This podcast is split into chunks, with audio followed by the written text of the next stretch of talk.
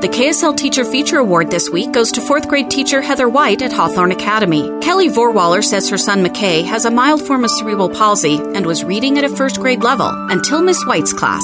She looked at everything he did well and didn't compare him to his peers. Heather says she doesn't let her students aim for being average. We're always pushing each other to do better and to figure out if we didn't do well, what happened, and how we can fix it. Ms. White says two way communication is key to seeing improvements. I really encourage from day one to ask questions and to communicate with me so I can better guide them in knowing what they need. McKay is now testing at or above fourth grade in almost all areas. For her generosity to build up self esteem in her students, Zions Bank and KSL News Radio are giving Ms. White gift certificates for dinner at the Roof Restaurant, an overnight stay at the Anniversary Inn, a $200 gift card to Walmart, and season tickets to Hale Center Theater. Also, at the end of the year, one lucky student will win the lease of a new car provided by Burt Brothers Tire and Service.